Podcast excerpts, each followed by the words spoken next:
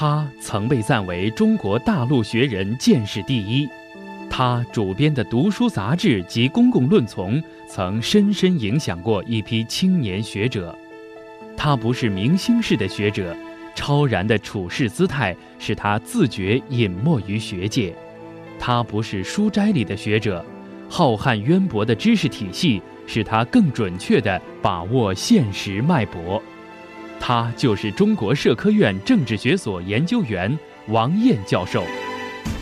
本期小凤直播室听王燕教授回溯世界思想史 P K， 点评中国学术界热点，敬请收听。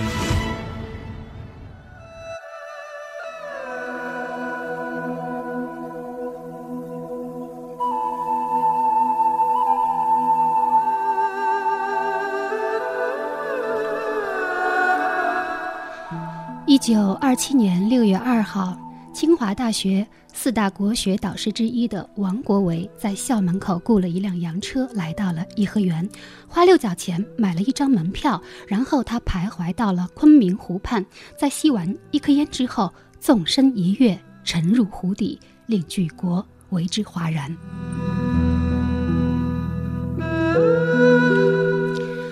一九二七年，当王国维纪念碑在清华园落成之后，同为国学四大导师之一的陈寅恪以悲天悯人的大情怀、大心愿，为王国维撰写了光照千秋的碑文。他说：“先生之著述，或有时而不彰；先生之学说，或有时而可商。唯此独立之精神、自由之思想，历千万思，与天壤而同久，共三光。”而有光。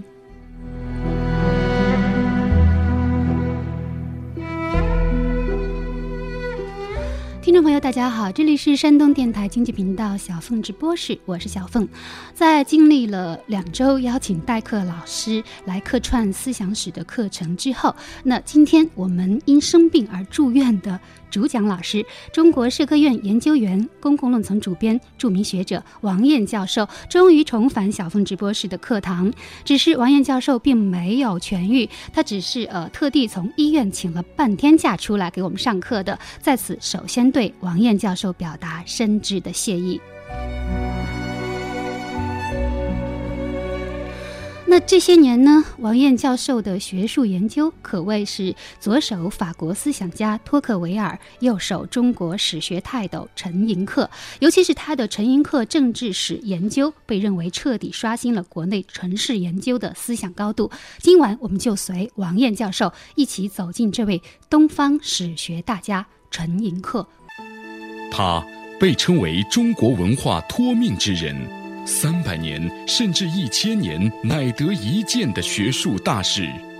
他精通二十多国语言，却一生只用繁体中文写作，从佛学转向中古史，再度转向明清史，其学术研究方向三次转折，开中国自由史学之先河。他在晚年失明病足之际，口述煌煌巨著《柳如是别传》，为中国史学界留下巨大谜团。他就是史学大师陈寅恪。小凤直播室今晚嘉宾，中国社科院研究员王燕教授，带您探索史家陈寅恪。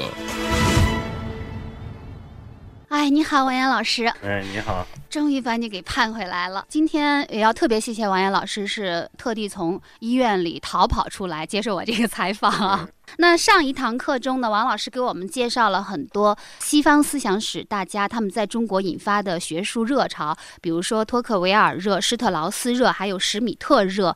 那今天王燕老师在我的强烈要求之下，将会带我们去解读一位东方思想史大家，就是陈寅恪先生。那前些天呃，我在书店里刚刚买了一本就是最近新出版的书，叫做《陈寅恪与傅斯年》，然后封面上他就印着一句话：大师之后再无大师。那陈寅恪先生在你心里是不是也是一位最后的大师？我们说的那些大师都有他的社会背景啊、社会条件呀、啊、这种社会背景、社会条件或者说语境吧，它是不是能够复制的啊。西方思想史上也一样，都是它生存的那个环境和条件无法复制吧。嗯，所以我们往往是说只有高山仰止，景行行止了。我们只能去追随大师的踪迹了，是吗？对，不单是像中国吧，像西方这个，嗯、呃，比如说十九世纪的那些大师，现在也没有了。嗯。啊、哦，对，没错，好像西方有一个说法，就是自海德格尔之后吧，好像哲学就终结了。那个也是，是不是也是这意思说的嘛？就是说他是二十世纪的人了，他说现在当代没有哲学家，只有一些读这个大书的人，读这些哲学史上成为大著作的。读这些著作的人，包括他也指他自己吧。哦、那呃，说到陈寅恪先生啊，二七年王国维跳颐和园昆明湖自杀，然后陈寅恪先生就为他撰写了这个纪念碑的铭文，其中有两句话叫做呃独立之精神，自由之思想，这两句话就是这二十年来在中国文化人当中也是广为流传啊。陈寅恪是怎么进入你的视野的？他热起来有偶有偶然性吧。陈寅恪的书八十年代早期就都出了，就上海古籍出了一套陈寅恪文集吧，但是并没有引起人的什么注意。然后后来主要是这个，呃，一个是国学热的这种升温，还有一个陆建东写过一个陈寅恪最后二十年吧，对，很多人是通过陆建东的那个书来了解陈寅恪的。但是那个书也有也有一些弱点，就是作者是一个作家，但是他不是一个学术研究者，所以他对陈寅恪的学术，他那里面都没有谈到。啊、也包括现在出的这本《陈寅恪与傅斯年》吧，对，都是比较关注那些事情啊、表象啊，对对这个陈寅恪思想的那种深度的诠释是并没有。一个学者，他主要的生命是靠他的学术著作支撑起来。不是靠他的一些行为事迹或者有什么传奇性啊、呃？那一个学者，你比如说康德是有名的乏味的人，每天早上从家里出来，从街上走过，那个叫格尼斯堡吧，那个小镇的人都拿他来对表嘛，就是他一直街上出现就是几点了，啊、那乏味的要命啊。那么你要不读康德的书，你光读他的生平事迹，他又能看见些什么呀？陈寅恪先生，就是呃，您认为如果只关注他的那些呃所谓的奇闻异事的话，实际上是把这个人物的这个价值给埋没了，是吗？对，他并不是一个政治人物或者文化明星，嗯、他是、呃、原来以前在世的时候，他的名声不出于这个学院的四堵高墙之外吧，但是他在圈子里可是如雷贯耳，他的大名。对，因为第一是他的祖父陈宝箴，父亲陈三立是清末民初的这个这个有名人物嘛。哦，那他也算是世家子弟了，是吗？嗯，然后对传统浸润的比较深吧。而第二呢是，这个五四前后，中国开始这个打开了向西方求取真理的这种大门。大家都留学，但是很多人呢，就是像钱钟书的《围城》里写的，跑到外面去去去去去吃喝玩乐去了吧？啊、哦，吃喝玩乐、啊。真正认真读书的人没有几个。然后这个赵元任的妻子杨步伟写过一个回忆录嘛，就说在德国留学生里真正钻研学问的，就是陈寅恪跟这个傅斯年，像贾府门口的两个石狮子，就他们俩是干净的，啊，是最干净的。啊、其他人都是、呃、吃喝玩乐的吧，忙着。但是陈寅恪呢，他留学断断续续留了一共十八年吧，就是他对理解西方文化和中国文化这种比较，他做的学术准备是最深入、最艰苦、时间最长的。好像我看一些西方很。呃，一些很有名的高校基本上都让他趟了个遍儿了，啊、对, 对。但是他回国之后，他所写的文章里面几乎看不到西方的影子，对，或者说他从来也不提，比如说呃西方某个人物的名字，或者是他在西方读过什么样的书，从来都不提，而完全是一个中国式的那种写作，传统文人式的那种写作哈、啊。所以这也导致了一些误区吧，嗯、很多人把它当成一个单纯的那种所谓国学大师或者三家村里的那种没出过国门的学究似的，认为他是就是一天之乎者也。比如说胡适那时候就是说他是个遗少吧。胡适啊，人物索引：胡适。胡适生于一八九一年，字适之，安徽绩溪人，因提倡文学革命而成为五四新文化运动的领袖之一。历任北京大学校长、台湾中央研究院院长等职。胡适深受赫胥黎和杜威的影响，自称赫胥黎教他怎样怀疑，杜威教他怎样思想，并以《新青年》月刊为阵地，宣传民主科学，毕生倡言大胆的假设、小心的求证的治学方法。一九四九年四月，胡适旅居美国；一九六二年病逝于台湾，著有《胡适文存》。白话文学史、中国哲学史大纲等。胡适那时候就是说他是个遗少吧，但是好像后来呃，胡适和陈寅恪还曾经呃同乘一架飞机从北京去南京哈、啊，就是四六年的时候啊、嗯，其实他们俩他们俩私交还还不错。他也讽刺过胡适，陈寅恪招收给清华国学研究院招学生出那个对对联的题目，上联叫孙行者。下联陈寅恪的答案就是胡适之，实际上是调侃这个胡适呢，但是胡适也不生气啊。但是到这个四十年代末，他们的关系就就改善了吧。陈寅恪先生他呃就是史学大家嘛，比如作为大师的话，他一定是要就是呃开风气之先的。那么他对中国史学研究的主要贡献是什么呢？呃，陈寅恪先生他抱持的是一种怎样的历史观呢？他有一个国家和社会二分的这种史学观念。国家和社会怎么二分呢？有些现象是这个、嗯。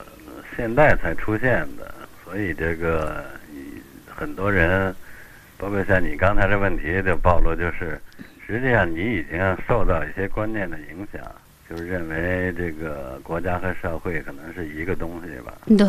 嗯，但是在近代，所谓我们说的现代性，实际上就一一个主要的这个特点就是国家和社会分立吧。啊。国家是国家，社会是社会啊。然后这个。在那个古代社会里头，它国家没有没有像现代这么大的力量。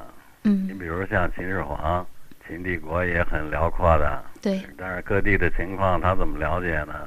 那时候又没有纸，那个地方上打来的报告都刻在竹简上。对。刻在竹简上费事儿啊，他就只能尽量简要。对。所以史书上说秦始皇特别勤政，一一一晚上要看好几百斤的竹简，太不环保了，砍多少竹子呀！他也不可能对这个地方社会的情况有特别切近的了解，因为那竹简写的特简单嘛，几百公斤我不知道能有多少字，也没有多少字的。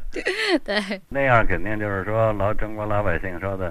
山高皇帝远嘛，就说国家或者国家政治离我们这个一般人民的生活是还很远的。那时候，国家的社会也有相当的这个分化。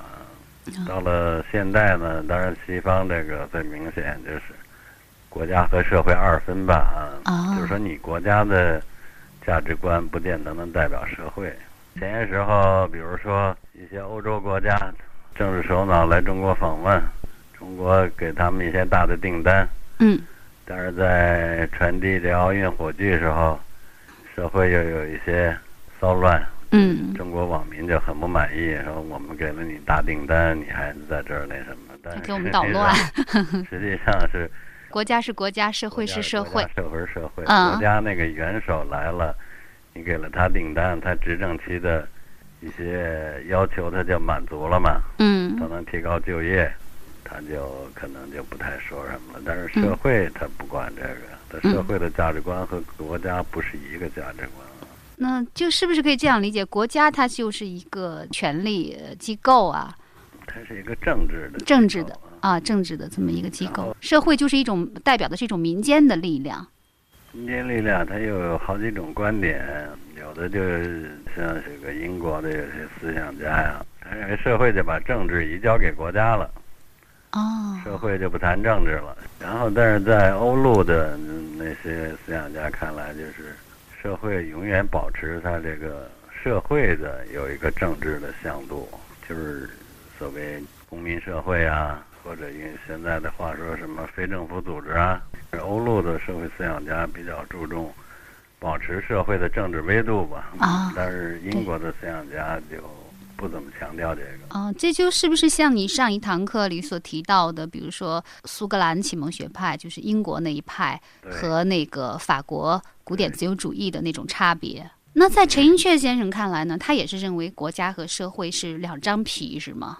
对，但就是在这一点上，可能陈寅恪是唯一的，就是这个近代鸦片战争以来，中西文明这个猝然相遇，对，就在历史上他们没有这种大规模的接触过。嗯，就是中国文明是基本是独立发展的吧，除了是中古受到这个佛教文明的影响，和西方文明没有什么接触。但是近代呢，突然大规模的接触起来，接触起来，像严复早期就有说过，就是说西方人，比如说。呃，讲民主啊，中国人比较专制啊，一系列的对比。到陈独秀还说这个，中国人是先君子后小人啊，西方人是先小人后君子啊，有一大堆对比。但是就很多人认为说，西方现代文明对于中国完全是一种抑制性的东西，跟中国根本不搭边。比如说自由，严复翻译这个密尔的这个《论自由》的时候，他就说特别费劲，就是中国找不着这个对应的词汇来翻译自由嘛，所以逆过好几个名字，后来他就界定为叫群己权界论。群己权界，社会和个人啊、哦，国家和个人，这个权利的边界在哪儿？哦，这样子界定，就给人的印象就是好像自由，西方是从希腊罗马时候就强调这种自由价值，中国呢没有这个东西啊。对，因为中国一直是三纲六纪的啊。对，陈先生的史学研究，他就颠覆了这个观点。哦，就是说中国也是讲自由的，也是有，也是讲国家和社会分离的。这样，就是这种文明的差异没有那些人说的那么大。就说在我们本土，在我们的中华传统文化当中，也有自由的这种东西存在。对，陈寅恪学术有三变吧？啊，三变，三三个时期的变化。第一个，他刚回来的时候，他在西方学了很多那个中亚的那种那个那个语言文字，那种语言文字现在已经很多都死掉了，梵文呀、巴利文呀，对对，等等的。他在清华最早开的课程就是梵文呃《金刚经》的研究，对吗？好像最早开的课就是讲一些佛教义理啊这样的一些东西。讲那个西人东方学之目录学就是西方人是怎么研究东方的。对，然后呢，目录学呢是一个导引。你知道西方这些东方学家，他他他有些什么书，有些什么观点，有几派来通过目录学来讲这个。我们知道那个中国那个历史上遇到个最大的外来文明的挑战就是佛教，就是西域的佛教。对，你要研究西域的佛教，你就得懂得西域的那些古典语言文字了，梵文、巴利文了、嗯、然后你拿它和这些佛教经典，现在都后来都翻成汉文了，等于是这个西域虽然佛教一度特别兴盛，但是他们的佛教经典呢那会儿是靠口传的。然后呢，当时的中国的像玄奘啊，什么一些高僧大德呀，跑到西域去取经，就就就就把那些口授的经典，或者也有语言文字的经典记录下来。然后后来在唐代的长安搞过大规模的那种译场，就是搞翻译工作，翻译佛经的人数好几千，就是翻译这些佛经，把这些佛经译成译成汉语。那么在西域呢，像印度什么这些地方，现在佛教已经衰落了，你看不见佛教了。哦，前几年我去过印度，主要是印度教，还有一些宗教冲突，比如说锡克教啊、伊斯伊斯兰教啊等等。佛教在印度早已经死亡了。去印度一个古代的石窟吧，有一个洞里面还有玄奘写的《玄奘到此》。一游行吧，是游是现在的游览者，没错。唐玄奘可能没这么无聊哈、啊，啊，啊，玄奘在此修行。对，就那些佛教洞窟现在都荒废了，在那个洞窟那儿参观的时候，有一个印度民间的一个老头儿，自发的给我们讲解这个佛教的这在印度兴盛、衰落、灭亡这个这个历史来了。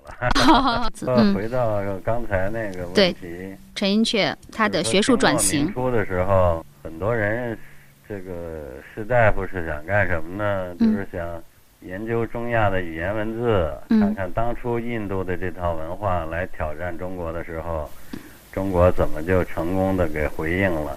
保持了自己的那种文化主体性吧。对。那么你得通过这个佛教经典的那种比较吧，比如你会梵文巴利文，那么梵文巴利文的佛经原来是怎么说的？那么你再找已经汉译成佛教经典的这个这个经，比如说《金刚经》，那你看看它是不是忠实于原来的语言文字？ Oh. 那不忠实，它改了些什么？秦却写过一些这种文章，对待外来文化，中国是怎么吸收、怎么排斥，吸收什么什么东西，排斥什么东西，然后呢，为这个我们对待西方文明取得一定的借鉴吧。对，然后第二遍他就不搞这个了，第二遍他就搞那个中古政治史、中古文化史。哎，他为什么会转向这个中古史呢？而且这个中古史他自己就说叫什么不古不今的这样的一段历史哈，不今之学、啊。对，这个中古史究竟是哪一段？王老师，是从东汉一直到隋唐五代吧。嗯、这里面又存在一个问题，就是说，你根据什么来给历史做分期呢？对呀、啊。比如说我们近代史说鸦片战争就进入近代史了。对。一八四零年鸦片战争进入现代史了。哦，五四运动是一个分界线啊、嗯，总得有一个历史的里程碑，一个界碑。对。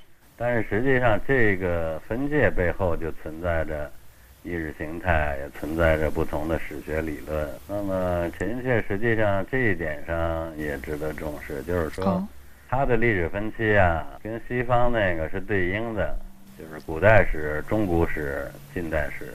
啊，它也是三分的。这里隐含的就是说，他认为中西的历史没有那么根本的质的区别了。中古史这个名称本身就是一个西方的那种分界的方式哈。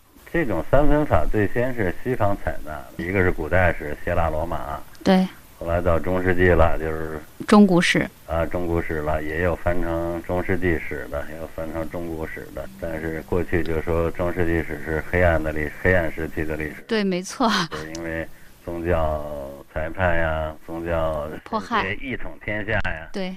就是思想发展受到压抑了，然后后来又说，中世纪并不黑暗啊，嗯、这个近代的这些所谓优越的东西都是在中古就萌芽生长起来了。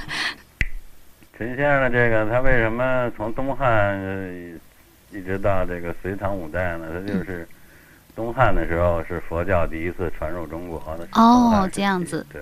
他把佛教进入中国，就是外来文化的冲击，作为一个历史的界碑。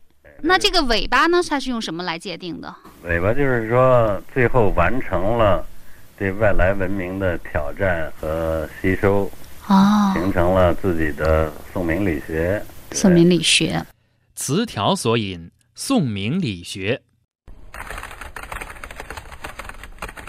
宋元明时期是中国文化和哲学发展的又一个高峰。宋明理学是儒学的一种历史表态，又被称为新儒学。是当时中国有抱负、有思想的学术群体对现实社会问题以及外来佛教和本土道教文化挑战的一种积极回应。他们在消化吸收佛道二教思想的基础上，对佛道二教展开了文化攻势，力求解决汉末以来中国社会极为严重的信仰危机和道德危机。宋明理学，宋明理学就是吸纳佛教对中国的挑战嘛。对。因为中国人是就是说比较世俗化吧，他那个思辨的深度没有达到像印度佛教哲学那么那样的深度，所以呢，这个印度佛教有一本汉学家写的书嘛，叫《佛教征服中国》嘛，啊，中古这一一千年，这个佛教怎么就进入中国，然后在文化竞争上胜出了，然后危害了统治者的利益，然后怎么统治者又呃有三次毁佛事件吧，就是毁寺庙啊，把和尚都赶去还俗啊，甚至杀和尚啊。佛教徒管这叫法难，就是历史上有好几次法难。但是最后呢，就是说相互适应了，就是佛教也中国化了，嗯，统治者也接受了，然后就相安无事了。相安无事了，对。然后中国呢，也吸收了佛教哲学的那种思辨深度，发展出了一种自己的哲学，嗯、就是宋明理学。宋明理学，嗯，就完成了这个。对外来文化的挑战、应战，这个这个吸收转化啊，吸收转化。但是宋明理学就是这种吸收转化，应该还是中国传统文化为本的。对，要不然怎么就叫完成了这个、嗯、这个这个完成了挑战的这个这个应对呢？对对对，所以那位呃西方汉学家说的什么佛教征服中国，征服这个词好像用的不是特别准确啊。看你从哪个意义上说了，说因为你最后也还是吸纳了佛教的东西啊，你的宋明理学不是凭空而降的，没有这个外来文化的挑战，也就没有宋明理学。这样子，有一些国学家讳言这个，你要谁说宋明理学吸收了佛教东西，他就破口大骂，认为这都是中国本有的，嗯，这是有点扭曲事实吧。所以那个陈先生说。今天的国粹家声称的那些国粹，当年都是外来的，呵呵，挺嘲笑他们。王岩老师，就是陈寅恪先生，就他研究这个中古史啊，那他是不是也用一些这个考据的方法、考证的方法呢？当年陈寅恪先生在清华讲课的时候，他还考证出杨贵妃进宫的时候是不是处女，然后当时那个学生好像是钱钟书嘛，非常的不以为然啊。那个学生是唐振常。哦，不是钱钟书。嗯，也是著名的史学家了，前几年去世了。他说当初他也慕陈先生的大名，想去听讲去，后来一看，嗯、这海报上写的是这个题目，他就没去听，和后来挺后悔的。嗯。然后钱钟书是八零年去美国的时候，去这个余英时家做客。哦。嗯、那余英时问他对陈寅恪的学术怎么看，他就说琐细。太过于琐屑，有一点讽刺吧，就是说这叫无聊吧。对，余英时讲了这段事情以后，就是说，也不能说无聊，这里面关系到中古史的一些大问题。哦哦，余英时是很推崇呃陈寅恪先生的啊。对，人物索引：余英时。余英时生于一九三零年。历史学者、思想史家，现任普林斯顿大学东亚研究讲座教授、新加坡儒家伦理委员会海外顾问等职。他的史学继承并发扬了钱穆和陈寅恪，并吸收马克思韦伯的新教伦理观点，从宗教伦理和商人精神考察了宋明儒学的发展演变，颇有创见。主要著作《历史与思想》《陈寅恪晚年诗文释正》等。余英时是很推崇呃陈寅恪先生的啊，对，余英时他他呃是不是能正确理解陈寅恪的用意所在呢？到底杨贵妃进宫是不是处女和中古史的大问题有什么关系呢？这里是山东电台经济频道小凤直播，是今晚嘉宾中国社科院研究员、公共论丛主编、著名学者王燕教授。一段广告之后，我们继续听王燕教授谈史家陈寅恪。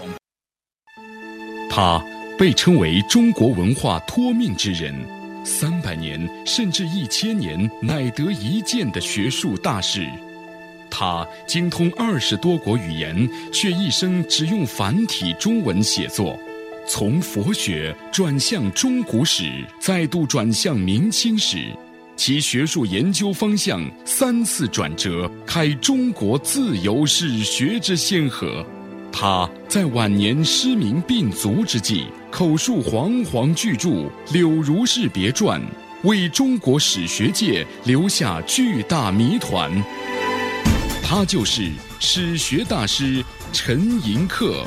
小凤直播室今晚嘉宾，中国社科院研究员王燕教授带您探索史家沉吟课。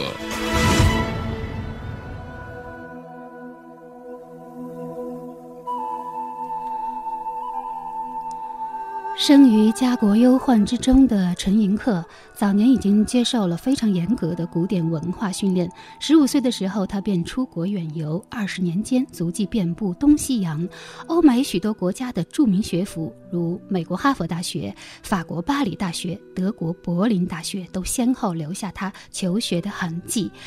一九二六年，陈寅恪回国之后，先是应聘于清华大学，与梁启超、王国维、赵元任并称国学四大导师。一九三九年，他被英国牛津大学聘为导师，因二战爆发而放弃。解放后，他任教于广州中山大学，被人誉为是教授中的教授，全中国学问最大的人。文革中，含泪默默逝于岭南病榻。在中国社科院研究员、著名学者王燕教授看来，陈寅恪并不是高居象牙塔中不问世事的学者，而是一位身居草庐、洞察天下的卧龙式的人物。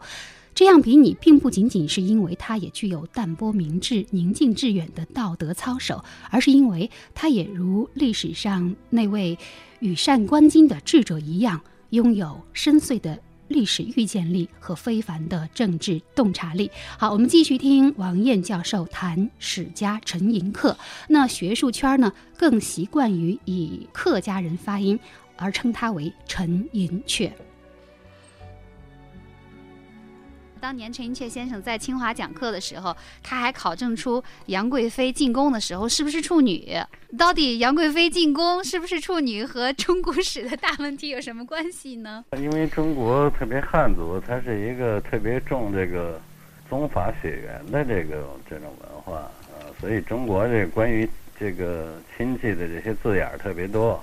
你像英文里、法文里 uncle uncle 啊，说舅舅也行，说叔叔也行，都是这个词儿啊，对，没有细分。但是中国分的特别细，所以像他们说的，中国讲这个等差之爱嘛，就是说分这些亲戚近疏远近，远近亲疏就是为了表明关系有多深啊，母系的、父系的究竟离你有多远？对，所以就是。像皇家他就更注重血统了。假如杨贵妃进宫的时候都不是处女，那生的是什么人呀、啊嗯、生出来是如果不是皇帝的这个血脉怎么办呀、啊、这是大问题了。但是陈寅恪考证这个就是说，唐代这李李李世民、李渊这这一族实际上是有这个胡族的血统，就是有少数民族的血统啊、哦、不是纯正的汉人。如果他是汉人，他就特讲究这个，然后他就对中国史这不就是一个大判断了吗？唐朝是等于是一个少数民族入主中原的这样的政权，带来了很多胡族的这种生活习惯呀、啊，所以唐朝它也比较开放啊。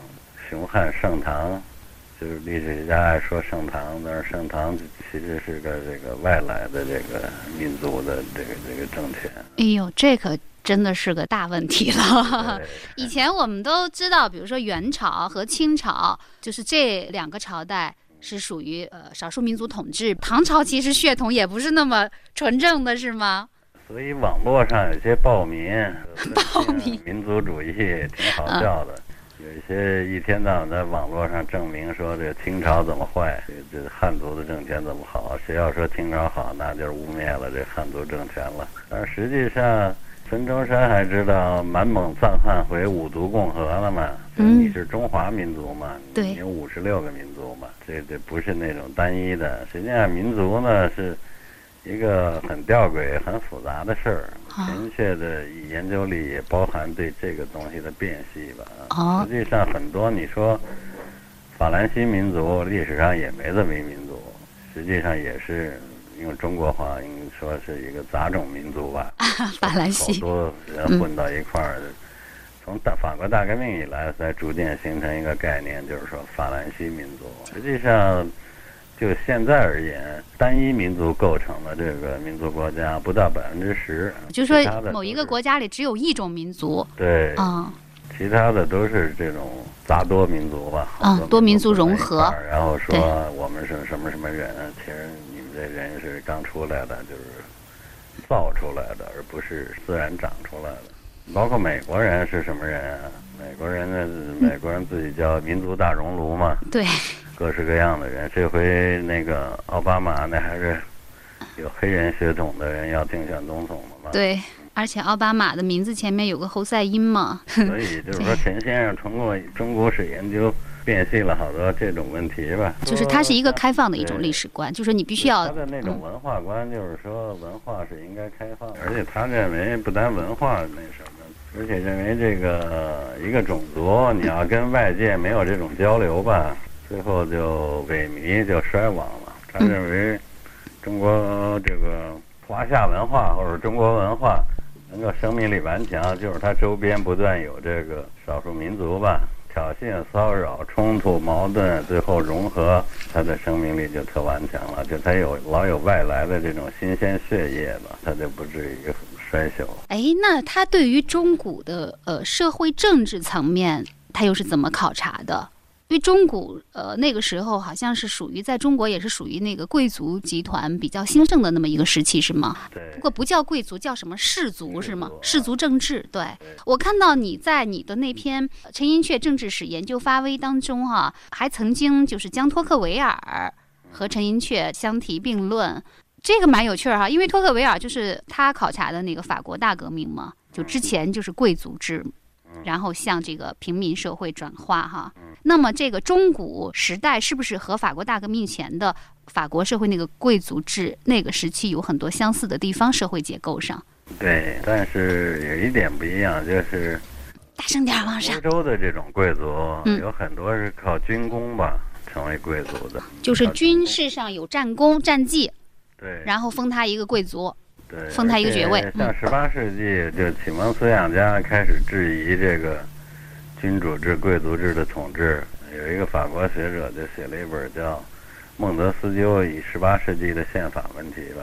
那里面就为君主制、贵族制辩护的人，就是说贵族的权利是从哪儿来的？就是是从征服里来的。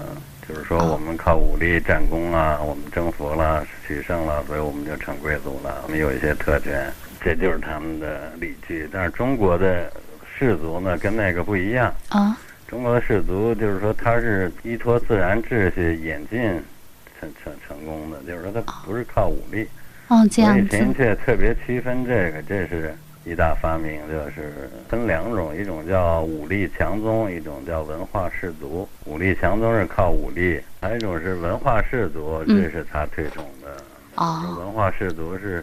靠一种文化，靠一种文化就是儒家对于这个家的这种看法，他有一套治理家的那套规则秩序吧，长幼尊卑有序啊，对，怎么协和啊，你要那个，而且这个家的概念呢，在中古时代呢，就跟现代不一样，不是一家一姓、一家一户的那种家啊。对，嗯、中古时代说家和和古代说的治，这这个修身，嗯。 齐家治国平天下，嗯、那个家是指一个大的社群，这个社群呢多的有几千几万人吧，它就是民间的一个一个共同体。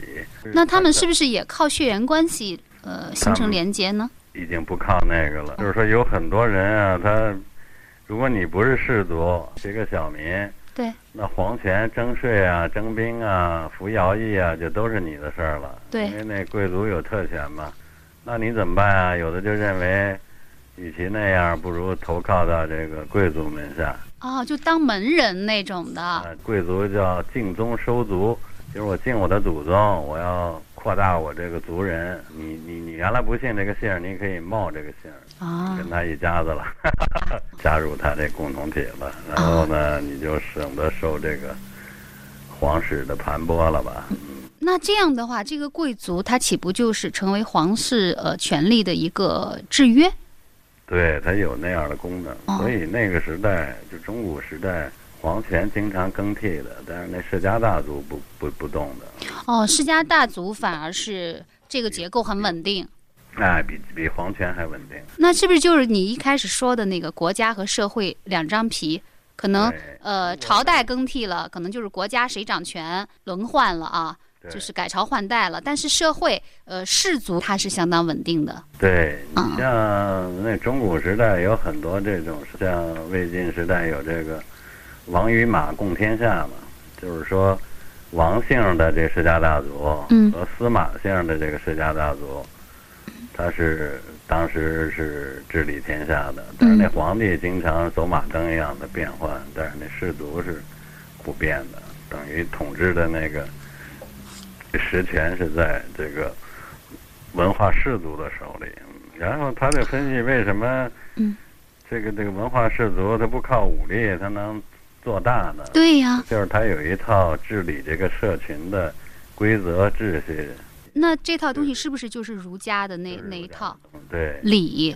对，然后他他依依托这个东西的这个氏族，他能由小变大。你要是纯粹这种靠征服得来的权利，因为你没有文化传承嘛，子孙很容易这个变成纨绔子弟呀、奢侈腐化呀，然后一两代就完了。他没有维护共同体的这样一套这个这个资源、知识、制度、规则，所以他一两代就不行了。包括像唐朝人说的“旧时王谢堂前燕，飞入寻常百姓家”嘛。对。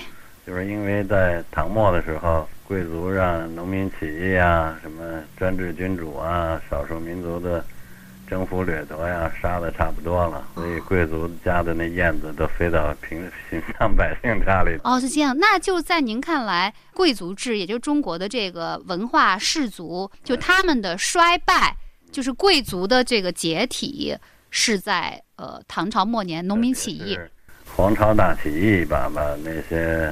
唐末黄巢大起义把那些残存的贵族啊连根都拔除了。那会儿不是也有唐诗嘛，说这个天阶踏尽公卿骨，内府稍为锦绣灰嘛，就是说黄巢农民起义军进了长安，把那些贵族都杀光了很多。然后到宋朝的时候，宋朝开国也想模仿唐朝啊、东汉啊，就是请那个贵族来当宰相的，但是他找了半天找不着，杀没了。所以呢，宋朝就扩大这个科举吧，就是这个当官就不是靠家庭出身呀、啊、靠贵族啊、靠，而是靠考试了。哦，这样子。考试一直延续到现在。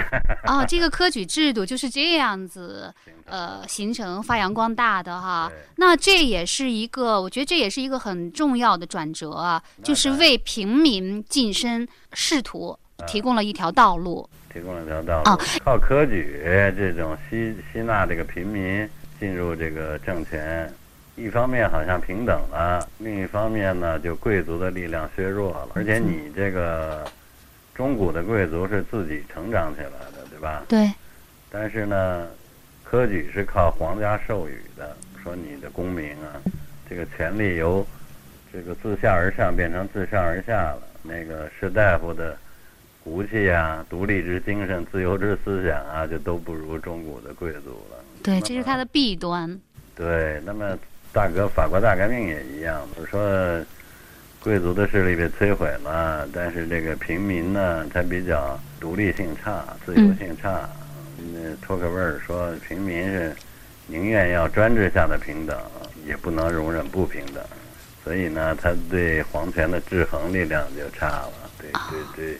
这个政治权力的制衡力量就差了，而且呢，个体呢就平庸了，就不像贵族那么杰出了。但是呢，这又是一个人类社会演进的一个趋势，抗你抵抗不过，所以才得考虑的问题就是怎么能在民主社会的这种状况里，还能保持那个出来不断的产生那种杰出的人才，对，维护贵族的那种自由精神、自由传统，这一点上跟陈寅恪是一致的。哎，说到这儿很有意思哈，我觉得这个陈寅恪和托克维尔在渐渐的打通。人物索引：托克维尔。托克维尔生于一八零五年，卒于一八五九年，法国历史学家、社会学家。主要代表作有《旧制度与大革命》以及《论美国的民主》。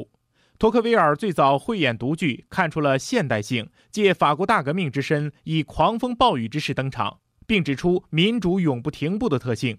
他说：“我从不属于任何传统，不受制于任何纲领，我只相信自由与人性尊严。”很有意思哈，我觉得这个陈寅恪和托克维尔在渐渐的打通。他就是到了第三遍，他就打通了。哦，第三遍就打通了，就是陈寅恪之后转向了这个明清史的研究哈。对，他被称为中国文化托命之人，三百年甚至一千年乃得一见的学术大师。他精通二十多国语言，却一生只用繁体中文写作。从佛学转向中古史，再度转向明清史，其学术研究方向三次转折，开中国自由史学之先河。他在晚年失明病足之际，口述煌煌巨著《柳如是别传》，为中国史学界留下巨大谜团。他就是史学大师陈寅恪。小凤直播室今晚嘉宾，中国社科院研究员王燕教授，带您探索史家陈寅恪。对，那现在有一个问题，王老师，那你看陈寅恪先生他是先是呃做中古史啊，那么接下来我觉得他应该是把他的文化史的研究延伸到宋朝，但是他为什么就跳过了宋朝，然后直接转入明清史呢？他原来宋朝他也做过很多笔记，而且他对宋朝的评价也很非常高，他叫华夏文明之演进，造极于赵宋之势嘛，就是中华文明的最高峰就是宋朝，就是宋朝。对，对。然后呢，宋朝呢，一个代表了中古贵族时代的终结，但是又开了一个平民时代的来临吧。它也完成了，就是说对佛教文明的吸收和抬举吧。他做了很多笔记，后来他。这个日本侵华的时候，战乱中辗转，他把他的那个书啊、笔记啊，记在存在一个越南人的家里，后来那个战火中都都遗失了啊，都丢了。对，然后他的双目又失明了。对对，后来腿也瘸了。四九年发生了一个天翻地覆大转变。对，所以宋代他没有来得及做啊，然后他就转成那个。研究明清史了，直接转到明清史了。对，革命四九年以后，那意味着就原来的这个上层变成下层了，那么下层成了上层了啊！对，无产阶级、啊、呃当家做主了。对，那中华文明未来会怎么样？他他这研究明清史为为这个提供一个借鉴呗。哎，为什么明清史就可以提供这个借鉴呢？因为明清是一个平民时代嘛，贵族已经被消亡了。嗯，对。然后平民越越升上政治舞台了，在他看来，这个结构上跟四九年的革命有一定的相似性。就他非常关心，在这种整个社会的结构逆转式的这种调整当中，这个华夏的文化将怎么去安托，是吗？呃，就是说。核心就是那两个，就是独立之精神、自由之思想嘛。中国文化的核心是这个，在发生这种大转折的情况下，这样的精神还能不能得到延续？这个华夏文化未来的发展会又是什么样的？哦，王老师，然后你刚才说，呃，独立之精神、自由之思想是华夏文化的核心。这是不是个误会呢？像你刚才呃已经说过了，严复在翻译这个呃密尔的《自由论》的时候，然后都找不着一个和自由相对的词，那怎么就成了我们的那个核心了？这只是陈寅恪先生自己心中的一个理想吧，或者是他对王国维的一个评价吧，或者说他期望未来如此吧。嗯，这就是好多人转不过来的地方。这不好意思啊，对啊，我这不一下也晕了。就是陈寅恪，他这个他是等于颠覆严复的那个说法的，就是说中国缺乏自由啊，只讲专制啊，西人重自由啊。对呀、啊，他就颠覆了那个，就是说，如果中国没有这独立之精神、自由之思想，中古为什么会出来那么多贵族和皇权抗衡呢？这, 这不是靠空话能说的，这是要具体的研究历史的社会结构，呃，研究隋唐政治制度史和这个政治史，大量的内容涉及这个的。哦，那实际上啊、哦，他对中古史的研究就是在论证，就中国社会早就存在自由之精神、独立之思想，是吗？对。但是贵族死了，谁来维护这种独立之精神、自由之思想呢？对，谁来维护？啊，如果没有人了，那就认为中国文化不行了。那么他写这个《论再生缘》呀，《柳如是别传》呀，都是想探讨这个问题呀。陈丹生或者柳如是，在他的文本里就是两个符号嘛，就等于是贵族之下那种比较身份低贱的那种人。他给了他在政治文化舞台上施展的机会，一样有这个天才杰出之士吧。但是他那时候已经失明了，他这个不可能做的特别的，就是缜密吧。嗯，这不像中古史那么精彩，某种意义上，那也很精彩啊。人物索引：陈端生。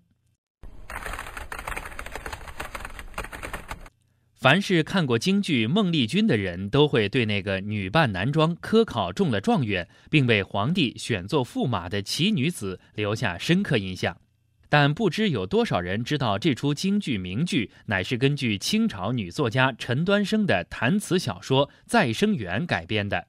一九五三年夏，在病中休养的历史学家陈寅恪读到了这部弹词小说，于是写作长篇论文《论再生缘》，认为其艺术成就不在杜甫之下，甚至可同希腊史诗媲美。而陈端生亦为当日无数女性中思想最超越之人也。七年之后，时任中国科学院院长的郭沫若也对陈端生及其再生缘产生了极浓的兴趣。他怀着补课的心情，在出访古巴的飞行途中阅读了《再生缘》原著，并高度评价陈端生的确是一位天才作家。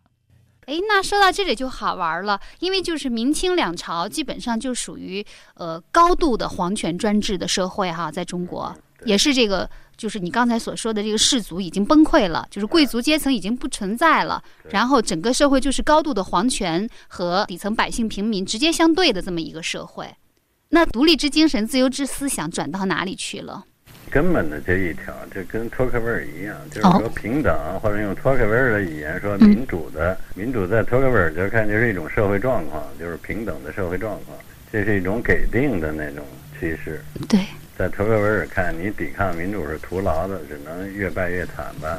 那么你只能顺应这个趋势，那顺应这个趋势，你怎么在这个一个民主的平等的这个时代，保留那种文化上高贵的那种气质，那种创造性？那是他就是说这个这个高度关注的问题。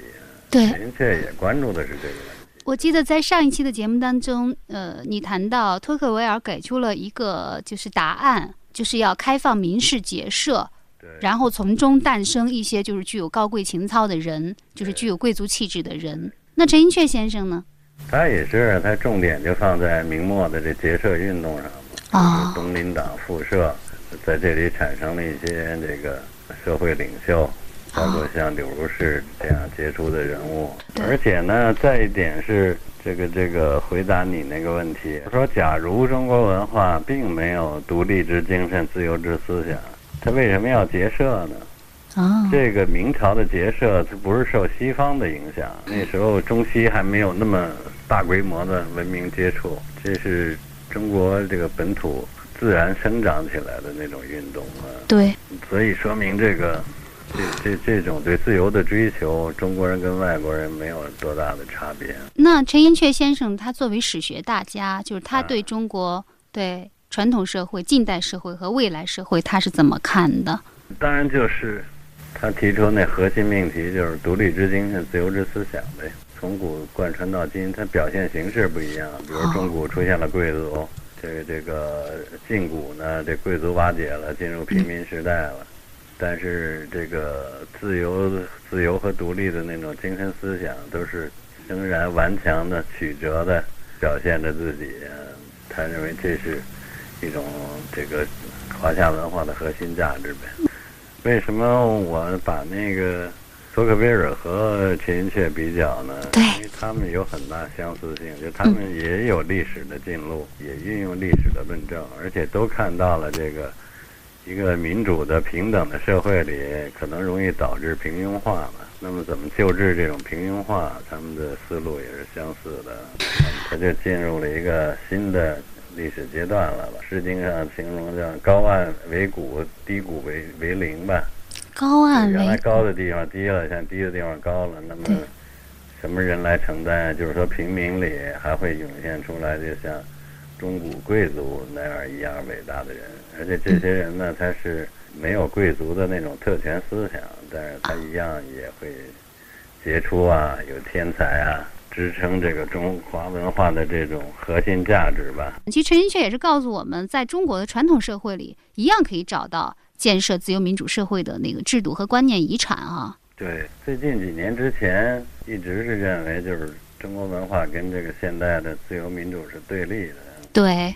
但是陈先生他的他的一个意义就是说，这个自由和民主的精神就内在于中国历史文化传统之中，并不需要那个完全依赖于从西方泛来几个观念才行的，它有力量就是接受这些观念，就内在于中国历史文化呗。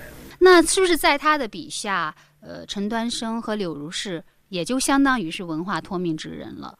那当然了。人物索引：柳如是。柳如是，明清易代之际的著名歌妓才女，秦淮八艳之一。因读辛弃疾词“我见青山多妩媚，料青山见我应如是”，故自号如是。她以绝世才貌与明清复社、己社、东林党人纵谈时事，诗歌唱和。二十四岁时嫁给六十岁的东林党领袖钱谦益。明朝灭亡，柳如是劝钱谦益殉国，在刀、绳、水三种死法中选一。钱面有难色，柳如是奋身跳入荷花池，被钱谦益阻拦。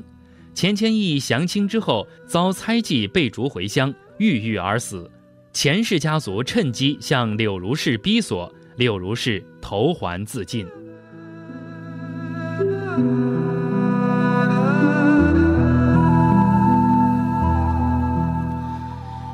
史学大家陈寅恪先生平生志愿是写成一部中国通史及中国历史的教训，但是他却在晚年失明病足之际，以惊天地泣鬼神般的超然毅力，躺在病榻上以口述的方式完成了一部近一百万字的煌煌巨著《柳如是别传》，其文字之艰深，立意之隐晦，给史学界留下了一段谜样的公案。